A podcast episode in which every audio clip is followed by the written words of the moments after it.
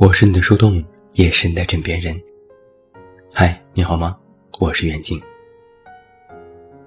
昨天我更新了一篇文章，题目叫做《越崩溃越自愈》，就有读者在后台给我发信息，他果真把我这里当做了树洞，倾诉了很久，也不管我是否回复，就说了一堆日常生活里的琐事。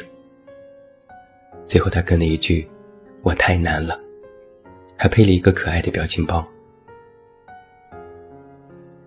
巧合的是，在今天早晨我无聊刷朋友圈，看到我有三个微信好友分别在不同的时段都收到了这句我太难了，分别是晚上十二点半、凌晨两点五十六分和早晨七点四十一分。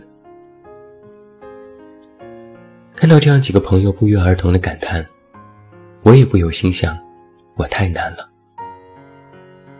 虽然我想了半天也不知道我到底哪儿难，但好像这句话放在任何时候都特别合适，任何事情都可以跟一句我太难了。网上随便一搜，发现这句话早已火遍了网络。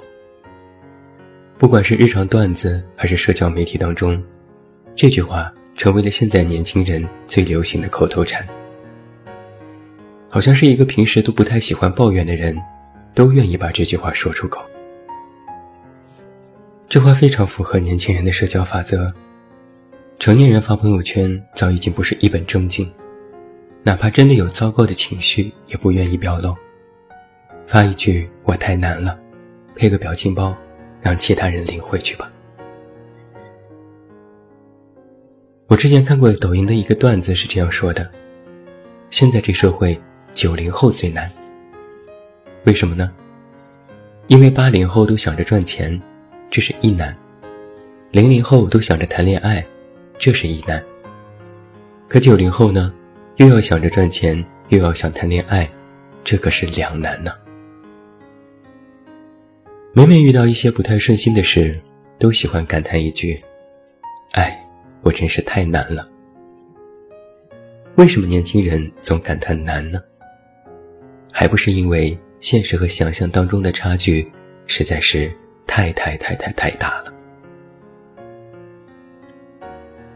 有一种难是，计划永远赶不上变化。生活里多的是一些崩坏的时刻，不得不感叹，墨菲定律真的是对的。越是你在意的事情，越是不想发生的事情，可它偏偏毫无预兆的就发生了。就拿我来说吧，这一两个月我一直都在忙一个项目，什么事情都要亲力亲为，开会开到想吐，一手做案子，一手联络客户，一手培养全新的团队，每天恨不得把二十四小时都用来工作，还要维持公号和电台更新，做全新的尝试。这段时间真是体会到了心力交瘁的感觉，但就当好不容易觉得一切都要尘埃落定的时候，客户因为报价问题突然反悔了，转头就找了另一个报价更低的团队。这个变故打了我一个措手不及。我看着电脑里将近 十个 G 的文件出神，心里恨不得把这辈子所有的脏话都骂光。但我现实里能怎么办呢？只能亲自登门拜访，陪笑脸，看是否还有转换的余地。最尴尬的是，就当我觉得一切都毫无希望的时候，客户突然又反悔了，说还是交给我们来做更放心。可那时我们就已经开始接手其他的项目了，接也不是，不接也不是，最后只能硬着头皮上。于是我又一次双倍体验到了什么叫做心力交瘁。此时此刻写文，都是去在开会的路上，趁着堵车赶紧码字，我太难了。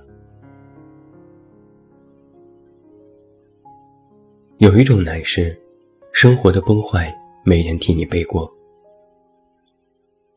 最近身边越来越多的人和我谈起中年危机这件事，哪怕是初出茅庐的年轻人，都整天唉声叹气，感叹压力山大。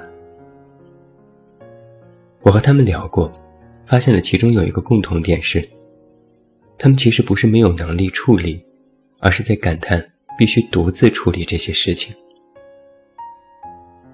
实际上，从步入社会的那天，我们就意识到，哪怕遇到了再难解决的问题，你都没有办法理直气壮地和身边人求助了。从你二十多岁开始，你要学会任何事情都要自己扛。但年纪轻轻的，哪来那么多的应变能力呢？就只能一边接受着现实的耳光，一边忍着疼去默默接受。以前犯错，有家人，有老师，有朋友帮你兜底，替你圆场。可现在，错就错，任何遮羞布都没有办法遮盖你的错误了。那些成长当中的烦恼，找工作，找房子，失恋，被骗，被排挤，任何的问题接踵而来，仿佛没有停歇的时刻。而这一切的一切，都要你自己兜着。渐渐你就知道，生活并没有对谁温柔以待，甚至身边的人都没有对你温柔以待。那些笑脸的背后，可能都是一把把刀子。和生活的问题狭路相逢，并不是靠着勇气就能够取胜，有时还要靠厚脸皮。很多时候会感觉力不从心，在纷繁复杂的世事里麻木疲倦的应对，然后再想，小时候的自己太蠢了，竟然盼着长大，我太难了。有一种难是此类非彼类。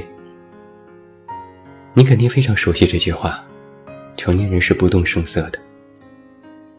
一个成年人可以每天按部就班的生活，像一个正常人一样的去做该做的事，说该说的话，能安慰别人，能取笑别人。可是内心里的波澜其实一点都不比别人少，心里照样会有不平、抑郁、失意，这些都足够让成年人在夜晚里辗转反侧。最让人难过的是，你几乎已经不会大喊大叫了，因为知道没用，浪费时间，事后还会后悔。哪怕就算偶尔和一个人说起最近好累啊，那个人可能都会回复你人人都一样。我们就回在这句人人都一样上了，你会发现自己哪怕是丧，都丧得那么普通，那么不独特。每个人丧，但人人丧的都一样，想来都觉得让人沮丧。而且到了这个年纪，真的开始有一种比较尴尬的境遇，就是你没有办法和别人说累这个字。和朋友说，朋友会搬出自己更辛苦的例子，反过来还要安慰他。和爱人说，又有点不解风情，动辄也会影响自己的感情生活。更不可能和家人说，家人的话里多的是不理解。在很多人看来，一个人很累，是那种天天加班披星戴月的累，是那种每天早出晚归体力不支的累。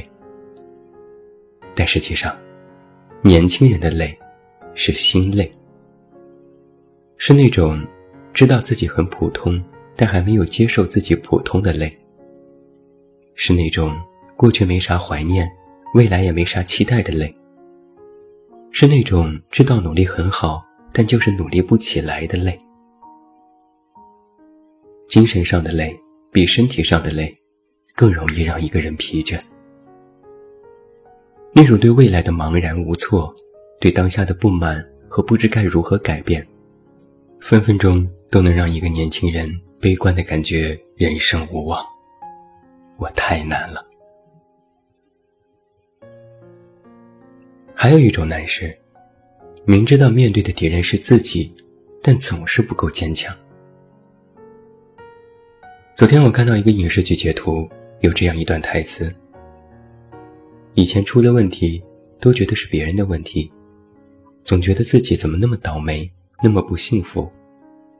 但现在才明白，其实人生到了下半场，敌人就只剩下自己了。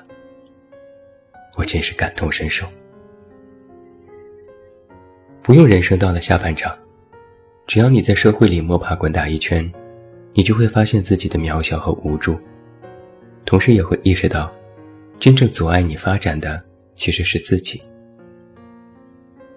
职场里的尔虞我诈算什么？自己和自己的战役其实才刚刚开始。每天有那么多课程教导我们要上进，要自律，鸡汤里换着角度和金句告诫我们要努力，同事家人朋友苦口婆心的规劝我们人生要早做打算。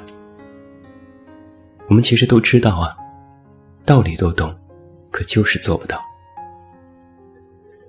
有时真是格外恨自己，恨自己不争气，恨自己无能，但也就是恨恨而已。